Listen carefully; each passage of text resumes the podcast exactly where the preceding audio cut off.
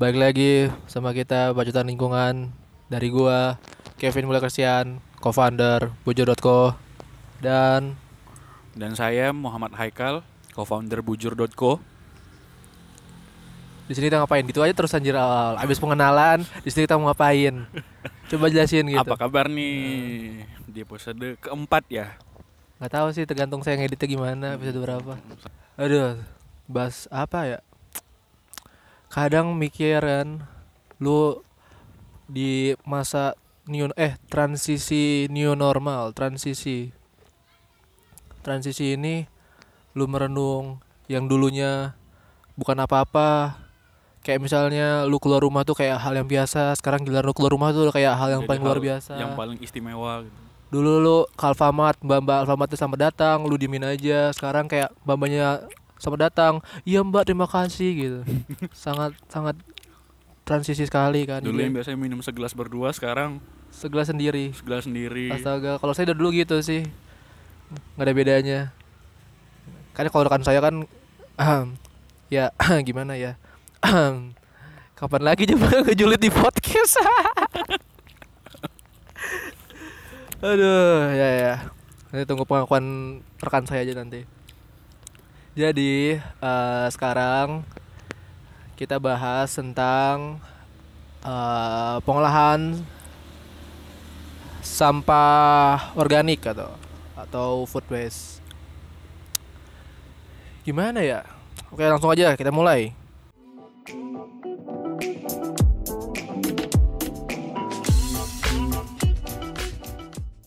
Bahas apa ya?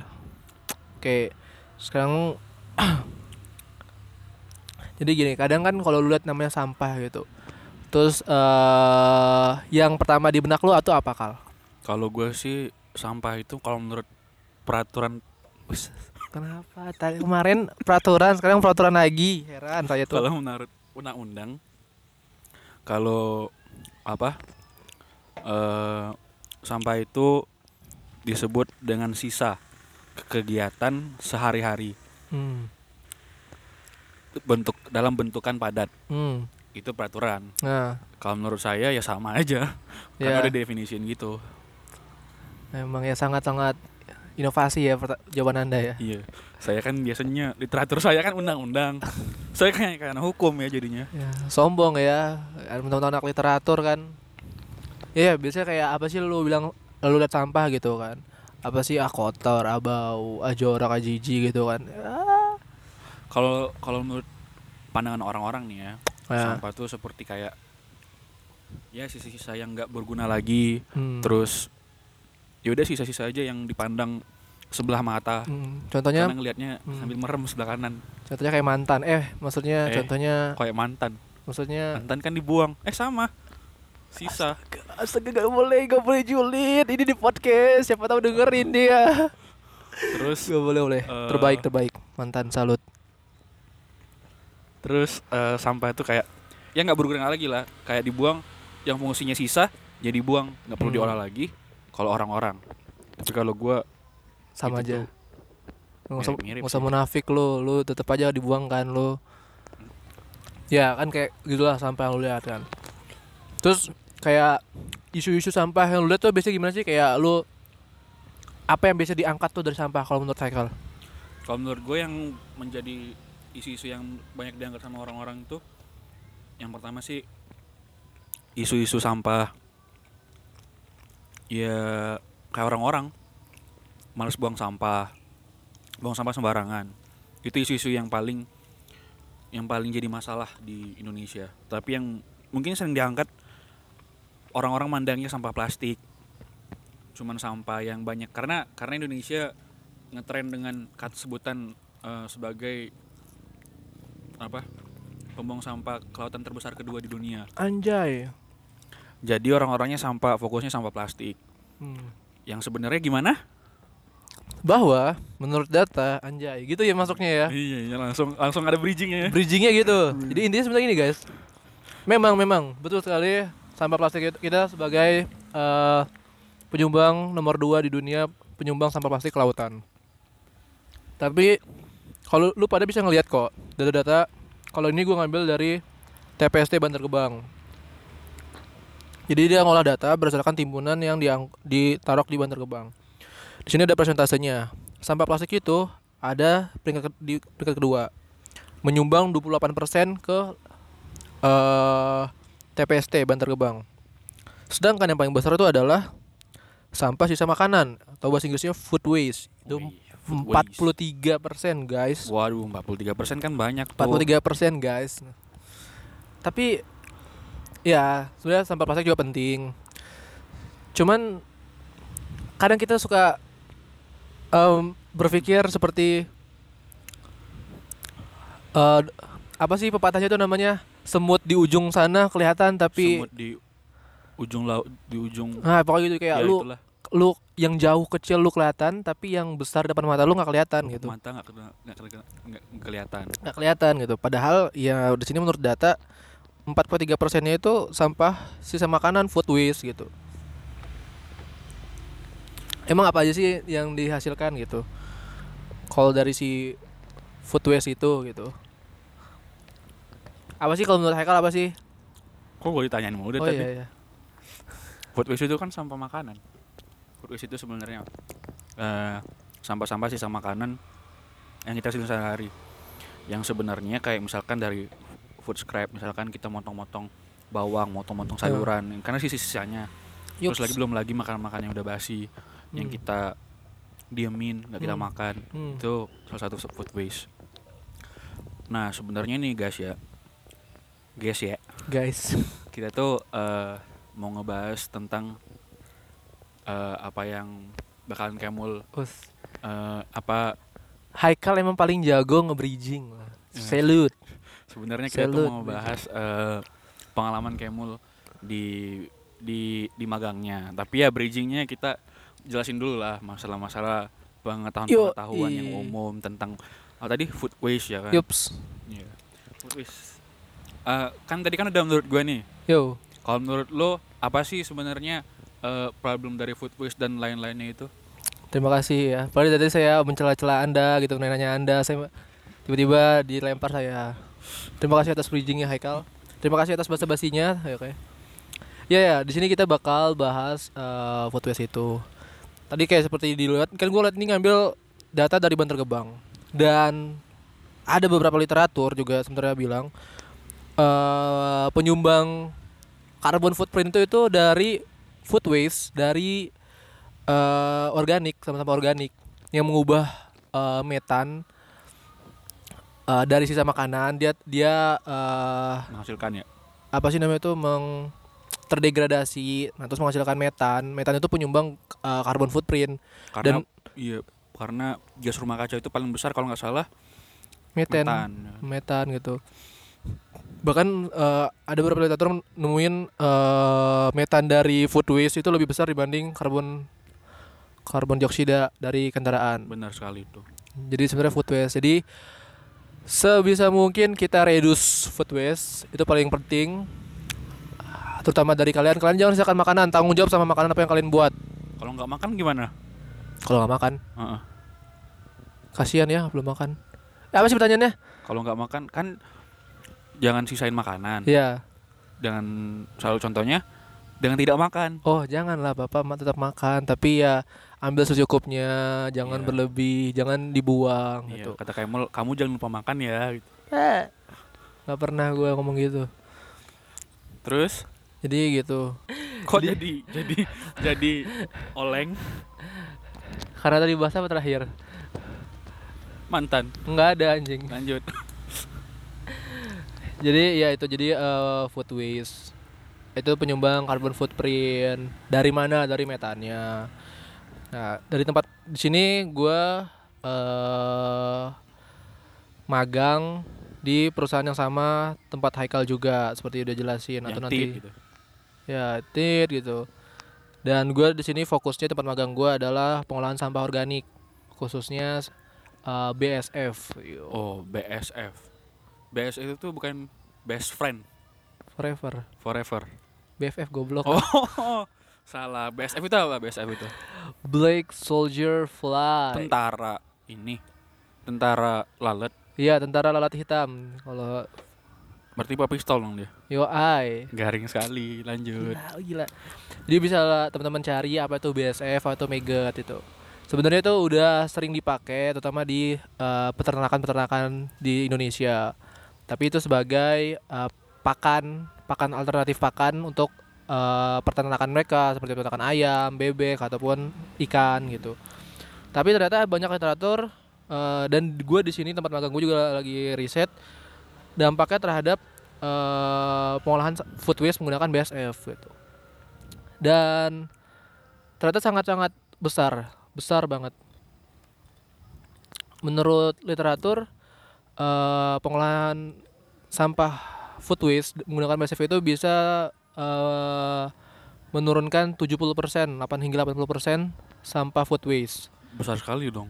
besar sekali gitu. Dan sisanya 30% itu 30 atau 40 persennya ya kan? Eh 20 atau 30 persennya itu bisa digunakan sebagai kompos. Oh berarti sisa-sisanya yang 20 sisa tadi bakalan jadi kompos betul. untuk tanam-tanaman yang di sekitar kita ini. betul Berguna sekali. jadi gimana gue cara jelasin BSF itu siklusnya ya Mungkin bisa dijelasin dari ini dulu sih. eh gimana BSF itu gimana sih BSF itu eh mengolah sampahnya atau apa mengolah si sisa-sisa makanannya tadi. Hmm, betul betul betul. pertama kan pasti dari hidup itu dia tuh dari telur Telur. dari telur Ya telur. nah telur lalat Telur alet. Sebenarnya kalau em, namanya lalat lah bilangnya nama lalat, cuman lalatnya ini beda. Nanti kita jelasin. Eh, dari telur itu dia memakan waktu lima hari hingga dia eh, bisa menetas. Menetas. Ya, Eh, tiga sampai lima hari gitu. Kita ambil misalnya lima hari. Nah saat di umur yang cukup lima hari itu eh, setelah dia menetas itu disebut namanya larva Larva. Atau kalau bahasanya five doll, Five doll. five doll days itu years old. oh Nggak years sih, five days old year. Kan umurnya lima hari, maksudnya umurnya itu, itu menunjukkan umurnya lima hari setelah dia menetas.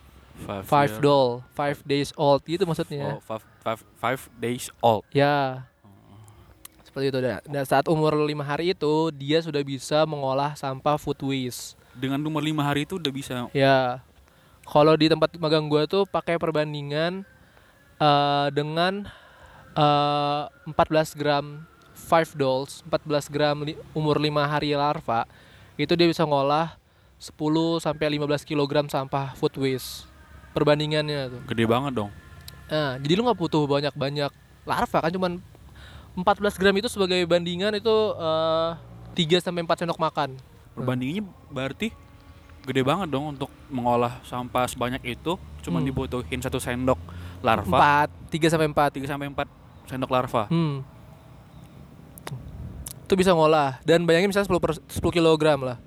Kalau dari literatur kan 70 sampai 80 persen ya. Berarti dari 10 kilo itu bisa mengurangi sampai tinggal sisa 3 kilo kan? 3 Iya sampai dong. 2 kilo kan? Iya dong. Dan bahkan menurut data yang gue input bisa lebih gitu. Bisa misalnya eh ntar kita buka kitabnya. Menurut Jadi data- Kemul ini dia itu bikin bikin apa? Bikin Anjay. kitab sendiri.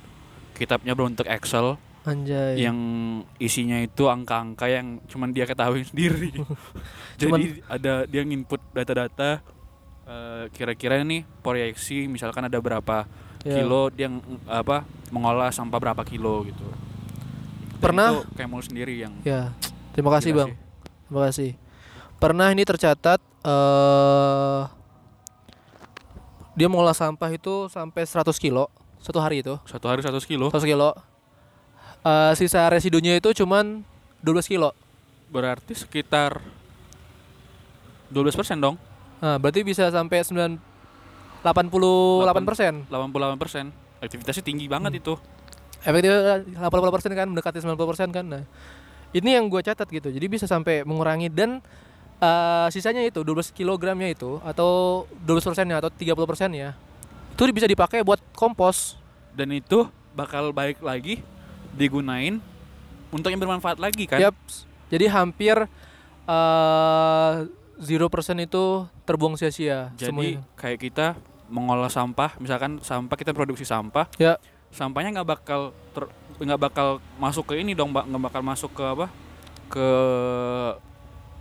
tempat TP, TP, TPA, TPA, ya hmm. kan? ya Bisa kita manfaatkan sebagai makanan BSF tadi sama kompos. kompos dong. betul sekali jadi perbedaannya eh, pengolahan BSF ini dengan composting pada umumnya kalau composting kan dia bisa makan sampai tiga bulan lebih kan dan hasilnya hanya composting gitu. Tapi dari BSF ini eh, outputnya tuh besar gitu. Satu sisi dari larvanya ketika sudah capai umur itu bisa buat pakan ternak. Sisi lain eh sisanya tadi 30 persennya itu bisa dipakai buat kompos. Jadi banyak aspek dan itu hanya makan satu bulan. Satu bulan. Oh, jadi perbandingannya kayak misalkan kalau kompos itu tiga bulan, hmm. kalau BSF ini bisa satu bulan. bisa satu bulan bisa. Cuman cuman waktu sebentar itu bisa mengolah sampah sebanyak itu. iya betul sekali. Dan itu eh, di bidang saya yang saya sedang eh, teliti gitu. Apalagi pertanyaannya pak? Wah cepet banget. Jangan cepet cepet dong. Nah, tadi kan udah di, di dibahas apa kalau eh, BSF itu tuh bisa menghasilkan apa? Bisa mengolah sampah sebanyak itu. Hmm. Kira-kira ini untuk apa? Untuk tadi kan baru dijelasin five doll. oh iya betul lupa, Terus lupa. selanjutnya lagi ada apa lagi? Apa lagi iya, tahapannya? Kira-kira jadi apa? Apa jadi kepompong? Betul betul maaf maaf tadi lupa jelasin lanjutin ya. Iya kan tadi sudah jelasin eh, umur lima hari ya. Umur lima hari eh, dia sudah siap buat di digunakan sebagai treatment pengolahan sampah food waste sampah makanan. Dan dia masuk itu ke fase eh, namanya eh, waste treatment. Jadi pengolahan sampah. Jadi dari li- 15 gram larva itu digunakan buat 10 kg sampah itu fase eh, waste treatment didiamkan selama 12 hari. Jadi sebulan itu sebenarnya sebulan itu siklus hidupnya si larva Oh, siklus hidup si larva dan dan pengolahan sampahnya sebenarnya hanya 12 hari. waduh. Jadi dalam waktu 12 hari larvanya itu akan makan semua food waste 70 sampai 80% dan bahkan menurut data saya itu bisa sampai 88% dia makan selama 12 hari. Food waste-nya sisa habis. Eh enggak sampai habis sih. Paling ya sisa 30% tadi itu kurang. Berarti kalau perbandingannya bukan bukan satu bulan dan tiga bulan kayak Iya. composting tadi dong. 12, 12 hari. tiga bulan dong. 12 hari ya betul sekali. Itu untuk eh, sampahnya ya. Tapi kalau siklusnya kan dia sebulan gitu. Hmm. Setelah 12 hari itu, itu kita panen eh, si larvanya. Itu namanya maggot. Namanya maggot. Kita pisahkan dari dia eh, sampah organiknya, sampah food waste-nya dengan maggot yang mau kita ambil. Maggotnya kita ambil, kita jual at- atau kita lanjutkan lagi untuk siklus selanjutnya. Dan eh, sisa residunya itu yang 20 atau 30% itu itu kita bikin jadi pupuk kompos sudah matang itu sudah jadi ya. Nah, itu namanya fase fase 17 dol atau 17 hari umurnya. 12 day old. Karena itu tadi kan 5 hari tambah dia diproses di waste treatment itu 12 hari, jadi totalnya umurnya 17 hari. 17 hari. Setelah itu kalau ada yang mau kita lanjutin buat kita kembang biakan untuk kita budidaya, itu masuk ke fase prepupa. Dia itu sifatnya eh, saat prepupa itu dia sudah tidak makan lagi. Dia tidak membutuhkan tambahan food waste. Lagi-lagi itu. Ya, tapi harus yang kita jaga adalah eh, nutrisinya dan dia tidak boleh stres. Kelangsungan hidupnya lah. Ya, jadi kita buatkan dia di tempat yang cukup lembab, cukup eh, tidak terlalu panas dan gelap.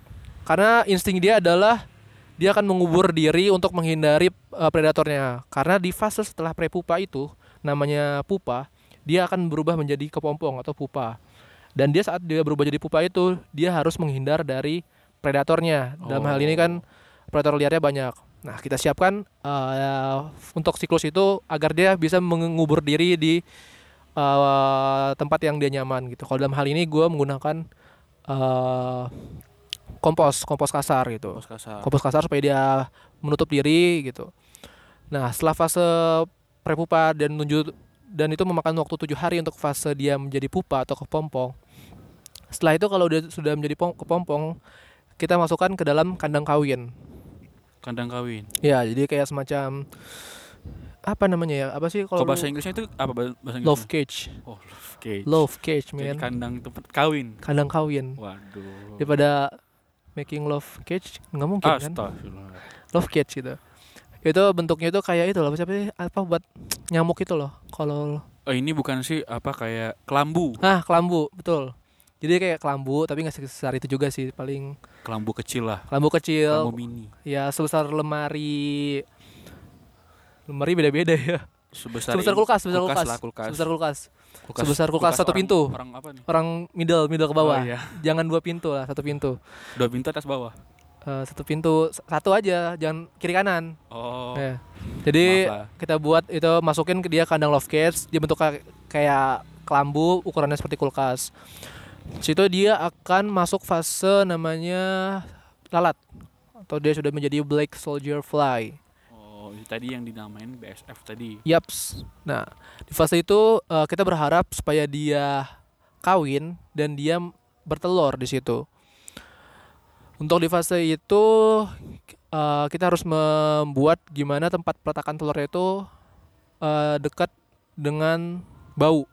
Karena insting dia adalah menelat- meletakkan telur di tempat sumber makanan yaitu tempat yang bau dan sumber makanan itu harus bau. Oh, jadi dia kayak BSF ini tuh tertarik sama yang bau-bau gitu. Ya, Untuk kita misalkan kita nggak pakai deodoran nah, hari, ntar dia bertelur di situ. telur di sana. Bertelur di ketek kalian kan. Karena Waduh. mikir bau-bau itu adalah sumber makanannya mereka. Jadi pantesan setiap hari saya tuh ngelihat Kevin ini pakai parfum terus kalau ke sana. Setelah lah bapak. Sebelum dan setelah. sih? Sebelum ya enggak lah, ngapain gue pakai parfum ke tempat sampah? siapa lagi siapa tahu takut BSF nya telur.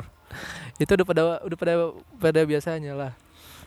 Nah, jadi gitu. Nah, uniknya adalah dan tragisnya adalah mereka itu setelah jadi lalat dan kenapa dia meletakkan itu di dekat makanan karena mereka tidak hidup lagi. jadi jantan setelah kawin atau mating bahasa Inggrisnya, jantan itu akan mati. Metong. mati ya dia mati dan dua hari tiga hari si betinanya akan bertelur setelah dia bertelur betinanya mati Berarti siklus hidupnya tuh bentar banget. bentar dia hanya kalau dia udah berubah jadi lalat itu 7 sampai 14 hari. Kalau kita bisa definisikan ya hmm, analoginya ya. hmm, Mereka tuh hidup untuk mati. Untuk bertelur untuk Iya. kawin. Nggak tahu sih. ini namanya juga binatang bapak. iya. serangga. Nah gitu. Dah.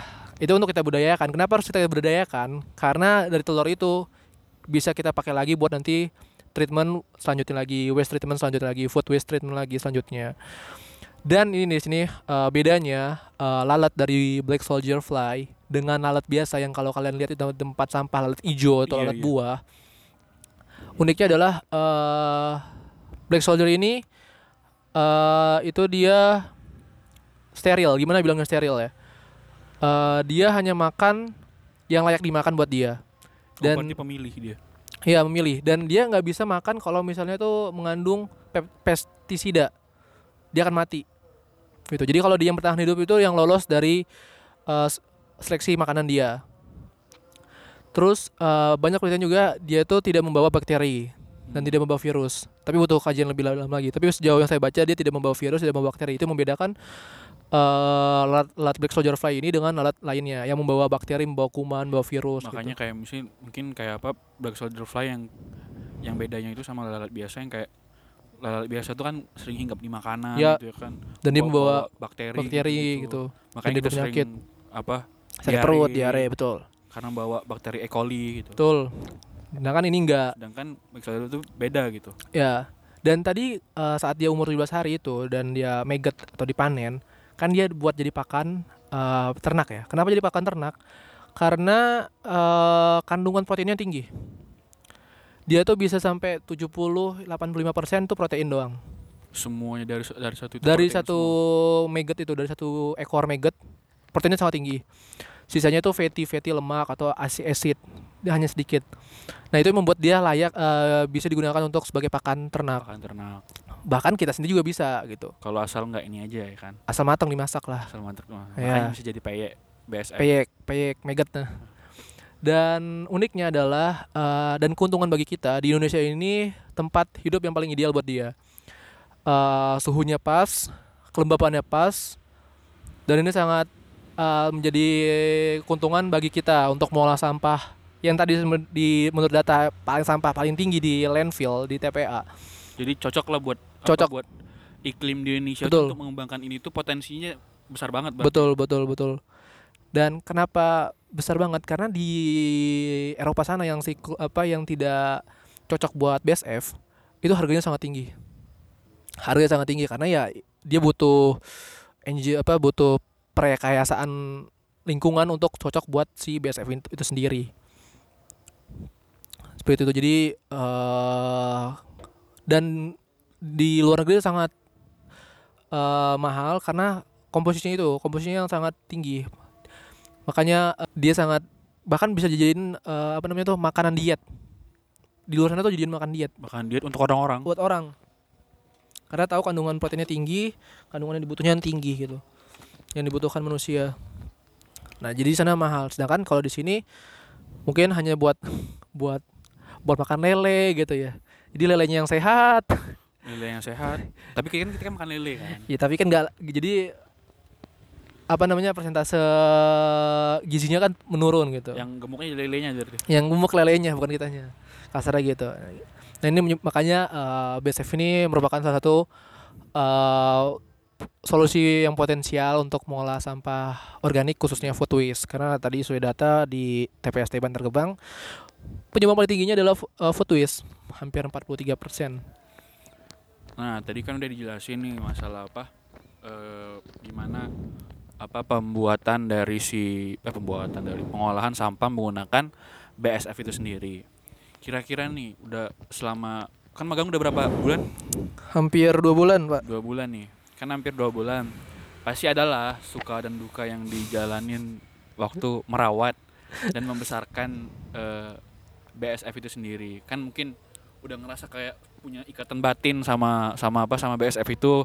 Jadi suka dukanya apalah dalam merawat dan membesarkan BSF. BSF yang beribu-ribuan itu. Ya, ya. Uniknya sih, kasih tahu nggak ya? Masih tau lah ya. Nggak usah ya, kasih tahu, kasih tahu, kasih tahu, kasih tahu. Boleh, boleh, boleh. Uniknya adalah kan gue nge-apply eh, di perusahaan ini sebelumnya itu bukan BSF. Sebelumnya itu gue pengen eh, di bagian extended Produser bukan ERP apa? Extended Pro producer responsibility. Iya ya, oh ya EPR EPR. Extended Producer Responsibility. Nah, Jadi eh, bagian eh, untuk eh, produk-produk yang dia bertanggung jawab atas sampahnya. Tadinya gue mau apply itu. Terus karena di semester sebelumnya tuh gue nemu ini meme literatur BSF dan menurut gue itu sangat menarik. Akhirnya lah gue gua ajukan untuk untuk untuk apa namanya untuk untuk minta eh, di bagian BSF dan ternyata diterima karena eh besar potensinya untuk mengembangkan BSF ini. Dan lucunya eh, yang sedang mengembangkan BSF ini menamai BSF-nya itu namanya Kevin. Guys namanya Kevin. Dan anak magang yang di BSF itu namanya juga Kevin. Jadi jadi Kevin merawat Kevin. Kevin. Mungkin tadi itu benar apa ikatan batinnya? Tadi ada ikatan batin mungkin kayak apa? Udah ditakdirkan sama yang maha kuasa untuk As. Kevin bertemu dengan Kevin. iya ya ampun gila. dinamain Kevin dan datanglah anak magang namanya siapa? Kevin. Kevin kenalan dulu sama Kevin gitu. Itu itu itu uniknya sih. Terus ya standar sih kayak gua harus eh ngumpuk-ngumpuk sampah food waste-nya. Karena gua mau food waste itu bagus bagus dalam arti kondisi yang sesuai dengan lingkungan BSF mau. Kadar airnya harus pas komposisinya harus pas jadi gua harus ngumpuk-ngumpuk ngumpuk-ngumpuk secara manual ah, ya sama sama operator juga kerjasama. Terus gue juga harus harus ngitung. Jadi setelah dia umur lima hari itu eh gue ambil sampel itu eh, satu gram. Satu atau tiga gram gue ambil sampel dan gue harus hitung berapa jumlah ekornya. Gini deh. Maksudnya maksudnya gimana tuh ekornya? jadi itu kan kecil-kecil ya itu udah kayak kutu beneran kecil-kecil lu bayangin tadi aja 20 gram itu 4 sendok Iya. ini gua ambil cuma satu gram berapa berapa persennya kecil banget kan kayak sendok teh juga masih kebanyakan lebih dari satu gram gua ambil satu gram itu gue hitung itu bisa sampai seribu ekor manual gue hitung Jadi ngitungnya satu-satu tuh. Satu-satu. Jadi Jadi juling tuh. Eh, itu itu segede apa lu sih? Itu tuh kecilnya kecil apa kira-kira? lu bayangin aja seribu ekor. Ukurannya ukurannya sekecil apa tuh? Kecil banget seribu ekor. Itu satu gram. Satu gram itu lebih kecil daripada sendok teh. Satu sendok teh. Enggak anggap kan seribu ekor satu itu sendok teh. Lebih kecil satu sendok teh. Gimana caranya volume seribu ekor muat kurang dari satu sendok teh? Sekecil apa coba? Itu ngitungnya pakai apa tuh? Lebih kecil dari meses. Ngitung apa tuh kayak ngitungnya pakai apa tuh? Pakai itu apa sendok lab Sendok lab. atau pinset sebenarnya. Itu Itu nggak juling mata apa? sangat sangat juling. Enggak enggak, saya sangat bersemangat. Wah, Jadi- semangat sekali. Ini kalau ada yang denger, Kenapa kalau semangat? ada yang dengar kan Kev- Kevin oh anak magang. Semangat sekali. Ya betul semangat. Hingga hari Sabtu juga masih kerja. Semangat Waduh. magang. Ini hari Sabtu ngomong. oh iya ya jadi kita harus gitu nggak satu lu bayangin kalian bayangin itu gimana seribu ekor dihitungin. Dan itu harus tiga kali pengulangan untuk memastikan bahwa hitungan kita benar. Dan diambil tatanya kenapa itu harus dihitung? Karena menurut literatur juga eh 10 kg itu untuk eh, 10.000 ekor gitu. jadi kenapa harus kita hitung supaya kita bisa eh, takarin oh eh, untuk ini untuk untuk waste treatment ini itu butuh berapa gram untuk lebih dari eh, sepuluh ribu ekor itu sih yang paling enggak sih dan gue masih masih magang gue masih magang dua, dua bulan sejauh ini itu yang paling berkesan selama dua bulan itu yang paling berkesan Jadi suka duka apa? Berkesannya itu hal-hal yang kayak gitu tuh. ya Yang apa menghitung menghitung menghitung Manual. apa? manual satu-satu. satu satu sampai seribu coba lu bayangin seribu gak tuh Wak. lu bayangin Kalau bagi ini nih, kalau misalkan untuk apa? Untuk orang-orang yang mungkin bertertarik, kira-kira apa sih yang harus diperhatiin? Mungkin ada yang mau beternak BSF, beternak lalat ya kan? ya, ya. Apa sih yang harus diperhatiin sama mereka? pertama kondisi dulu kondisi areanya memungkinkan nggak untuk uh, treatment BSF ini karena kan food waste uh, juga cukup bau ya jadi baunya ini bukan gara-gara lalatnya karena si food waste-nya itu yang bau jadi aman nggak kalau uh, lingkungan sekitar aman nggak kalau misalnya ada bau food waste gitu itu pertama terus kedua juga harus terhindar dari hujan Badai. Iya, karena nggak nyaman kalau hidup BSF itu terlalu becek, terlalu berair. Dia nggak tersuka. Terus juga dia harus kena matahari. Oh, bay- dia, harus kena matahari tapi nggak boleh kena hujan. Kena matahari, tapi nggak boleh kena hujan. Iya, karena beceknya itu. Oh. Karena becek dia nggak masuk terlalu becek. Dan literatur, wih, emang literatur di luar tuh sangat paten lah. Dia ada gue dapat nemu literatur, mereka tuh ada gelombang cahaya khusus. Jadi kalau diibaratin masa produktif si lalat ini untuk dia kawin itu di jam 8 sampai 10 pagi. Oh, dia itu ber- bergantung sama gelombang cahaya tadi. Nah, kenapa 8 jam 10 pagi? Karena di jam segitu ada gelombang cahaya yang paling dia suka. Oh. Dan berarti kalau misalnya tuh di daerah lain itu bukan jam 8 sampai jam 10 pagi, tergantung eh, gelombang cahaya yang dia mau. Mungkin kayak ini sih, mungkin lebih kayak apa? Kalau kalau pernah belajar kalian pernah belajar biologi mungkin Hmm. kayak apa belajar sama kayak fotosintesis daun. Ya, ya kurang lebih seperti itu. foton gitu ya kan. Ya, Terus kurang lebih. berapa berapa gelombang cahaya yang 6 Hmm. 6 680 atau 720 itu ya kan. So Hmm. tahu saya. Makanya kita tuh sangat sangat bersyukur di tempat eh dikasih sama Tuhan tempat yang sangat baik gitu. Di luar di Eropa sana mereka harus pakai eh, lampu khusus gelombang cahaya yang diinginkan oleh si BSF supaya dia kawin. supaya dia kawin dan tuh mahal bisa sampai 15 juta. Dikawin 5 juta. gitu. Diterangin, betul. Untuk mencapai gelombang cahaya yang dia mau. Sedangkan kita memakainya gratis. Jadi kita harus bersyukur nih. Jadi kayak ini bisa jadi potensi yang yang yang yang besar buat masyarakat Indonesia ngembangin eh, si BSF ini selain kita bisa mengolah sampah ya kan. Hmm. Kita juga bisa mengolah apa? bikin pakan Ya. pakan yang bermanfaat untuk eh, ternak-ternak kita nanti. Betul. Untuk lihat eh, gimana perbandingannya, gini, lu pasti dapat food, waste gratis lah. Costnya itu paling eh, transport doang, buat dari satu titik ke titik lain.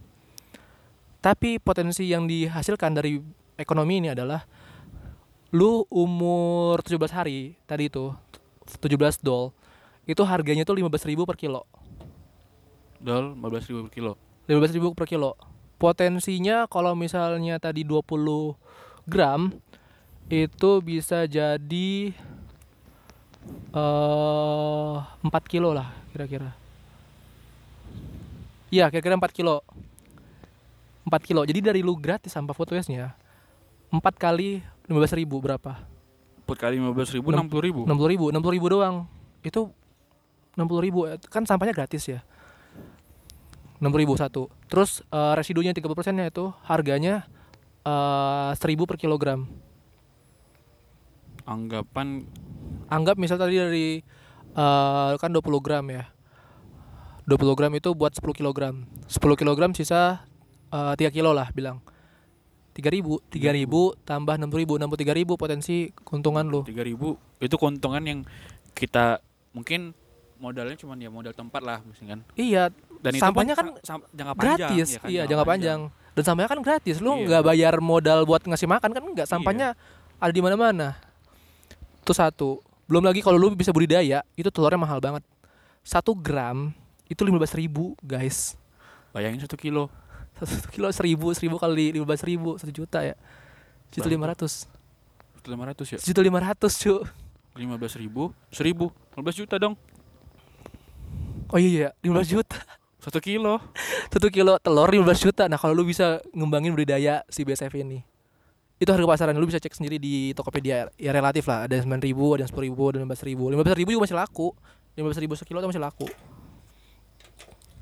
Dengan sampah yang gak ada harganya. Lu siapa sih yang nolak oh jangan ambil sampah makanan gua gitu. Harus bayar kan gak ada kan? Sampah Nggak, gratis. Kita ngambil sampah di ini lah di catering misalkan. seneng mereka. Senang mereka. Ada Oh, yang ngambil ada yang sampah. sampah makanya itu itu besar banget potensinya. Berarti potensinya gede banget nih. betul. Kalau misalkan nih kita bandingin sama kompos yang butuh tiga bulan dan si apa BSF tadi cuma satu bulan siklusnya dan 12 hari yang untuk treat treat sampah. sampahnya itu menurut menurut gue sih gede banget sih itu buat apa buat alternatif lain gimana caranya kita ngo- ngolah sampah eh sampah food food waste. Betul mungkin apalagi nih yang pengen disampaikan sama ke teman-teman nih? Eh paling titip salam buat dia yang di sana anjay. mungkin mungkin ini sih apa eh apa sih kan lagi jalan riset juga nih. Yo, eh apa nih yang dampak dampak lingkungan yang di yang di yang didapat atau dihasilin dari kita mengolah sampah menggunakan BSF ini ya seperti tadi satu kan. Yang tadinya biasanya tuh lu nyumbang sampah makanan ke TPST, ke Bantar Gebang lah contohnya dalam hal ini. Itu penyumbang penyumbang terbesar kan. Dan dia menghasilkan metan. kan oh Metan itu karbon apa, kar- menghasilkan carbon footprint buat climate change. Nah, kalau lu lah Iya Kalau pakai metode ini, lu bisa ngurangi banyak banget, banyak banyak banget. Maka sebenarnya kalau kita mau bisa eh kita kita untuk mengurangi itu, kita jangan jangan terpaku hanya kan ada, TPST, kan ada ada ada banter gebang, kan biarlah itu kayak ya sampah gua gua kasih selesai masalah gua gitu. Tapi lu tahu gak sih lu pernah ngasih ke banter gebang gitu. Orang-orang di sana tuh nggak bisa lagi pakai air tanahnya orang-orang di sana tuh udah terganggu eh, polusi udaranya. dan itu mayoritas dihasilin dari air lindi ka- eh, sampah-sampah organik ya kan Mayoritas ya betul. Nah itu, jadi jangan kita mikir kan kita gua udah bayar. Yang lu bayar tuh cuman bayar transport, nggak seberapa sama treatment yang dilakukan segitu mahalnya. Jadi jangan jangan jangan lu pikir eh, dengan lu bayar itu masalah lu selesai. Meng- mengapa berkontribusi untuk mengolah sampah di lingkungan kita ya Ya, ya pertama paling paling paling penting itu emang harus reduce.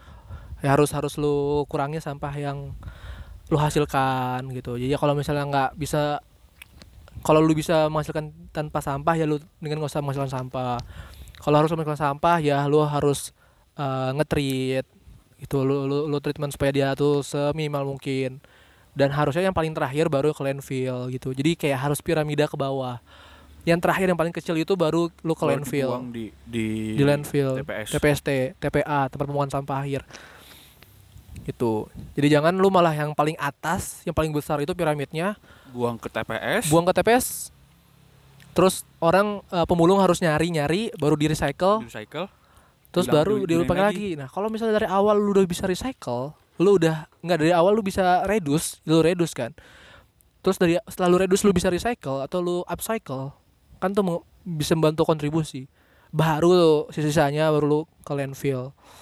Dan landfill pun ha- harus memenuhi standar gitu. Harus sesuai regulasi yang ditetapkan. Bukan kayak kayak apa? TPA TPA yang kebuka. Ya. Mungkin kayak TPA sumur batu.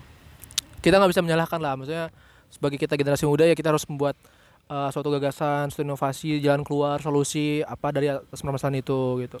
Benar sekali itu setuju. Kayak gitu. Ya itu uh, makanya untuk dalam hal kita apa pun kebijakan itu dosa bukan kita yang tanggung generasi selanjutnya yang akan menanggung dosa kita yang kita berbuat anjay. Kayak kita tuh sebenarnya ini ya nggak sih? Kita tuh meminjam Us. eh, meminjam warisan. Meminjam warisan dari masa depan kita ya. yoi. Jadi bukan kita kayak apa warisan buat anak cucu kita? Bukan warisan. Kita tuh minjem harta anak cucu kita gitu yang harus kita kembaliin ke anak cucu kita gitu. Kayak kita misalkan sekarang yang sebelumnya sebenarnya pohon kayak contoh kecil misalkan ada pohon-pohon di di lingkungan kita. Yang harusnya itu tetap terjaga tapi kita tebang dan nggak kita warisin ke anak-anak cucu kita nanti. Betul. Udah berpikiran cucu aja ini. Astaga.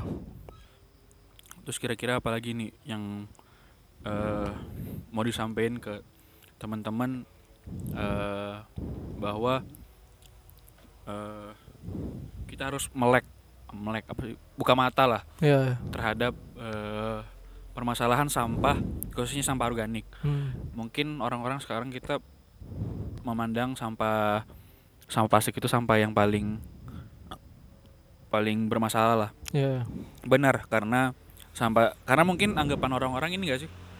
Orang-orang tuh mikirnya sampah organik tuh bisa terurai. Ya jadi ya ya didiemin aja jadi bisa terurai. Ya betul. Sampah plastik nggak bisa terurai. Jadi mereka fokusnya untuk ayo kita ini apa mulai tanggung jawab. mulai tanggung jawab untuk sampah plastik.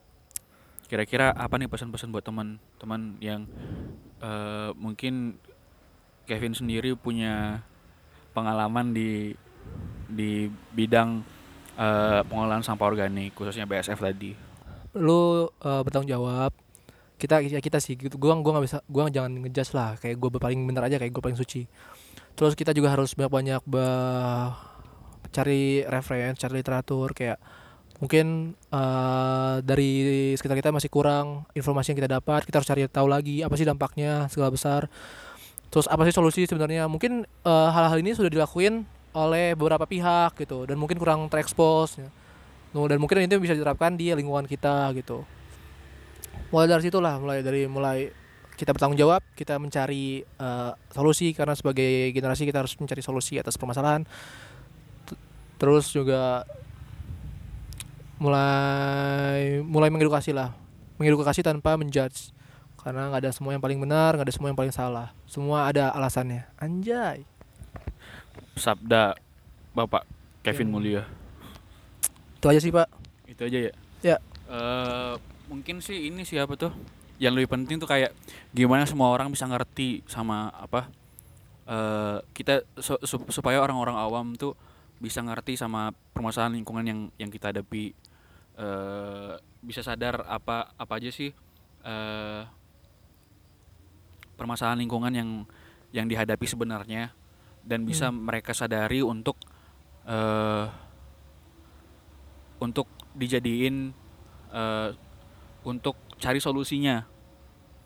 Nah mungkin ini bakal dibahas di next podcast. Mungkin kita bakalan ngebahas lagi tentang gimana sebenarnya eh, orang-orang awam tuh harus ngerti eh, melek ter- melek melek lah harus ada buka mata terhadap eh, lingkungan dan nggak serta merta orang yang berkecimpung di dunia lingkungan aja yang bertanggung jawab terhadap hal itu. ya dan kita juga yang belajar situ juga jangan ngejudge orang gitu ya. Kita yang punya kita ah, yang dapat kesempatan lebih belajar kita juga harus bisa mengkomunikasikan apa ilmu kita itu ke orang-orang. Kalau orang-orang juga punya latar belakang ilmu masing-masing kan punya latar belakang apa eh, disiplin ilmu masing-masing. Gimana kita caranya mengkomunikasikan itu ke orang-orang. Paling sih tugas-tugas kita yang tahu ilmunya gitu Gak hanya lingkungan sih ya, ilmu apa pun itu. Mungkin ilmu kesehatan, kesehatan. sekarang ya kan? Kayak ilmu kesehatan terus ilmu bis apa manajemen manajemen, iya. Apa atau apa pun tuh kolaborasi is key guys. Anjay. Terus karena kita juga apa karena permasalahan permasalahan permasalahan tuh nggak bisa di diselesain sama beberapa orang doang. Dan kita emang harus bareng-bareng untuk nyelesain masalah itu tadi. Yups terus kali dan kita butuh bukan kita sih ya kita bukan kita kitanya tapi semua dari kita itu butuh untuk bersatu untuk mencari solusi dari permasalahan lingkungan yang ada. Kok galau gitu sih anjing? Udah malam pak. Jadinya ah. sendu-sendu gitu kan. Bilang bawa aja senja. bilang aja ini malam minggu lu mau mau mau ngapel ini kan, kan, bar- ini kan ini lagi senja-senja habis senja kan? Bacot. Jadi ini ini di atas jam setengah tujuh nih Haikal mau ini kan ngapel. habis senja tadi tuh habis kapan lagi coba kita kita ngejulit di podcast? sore. Kita ya jadi bisa go public ntar Haikal harus sendiri bikin klarifikasi ya. Astagfirullahaladzim. Bahas apa kita? Oke. Cut cut cut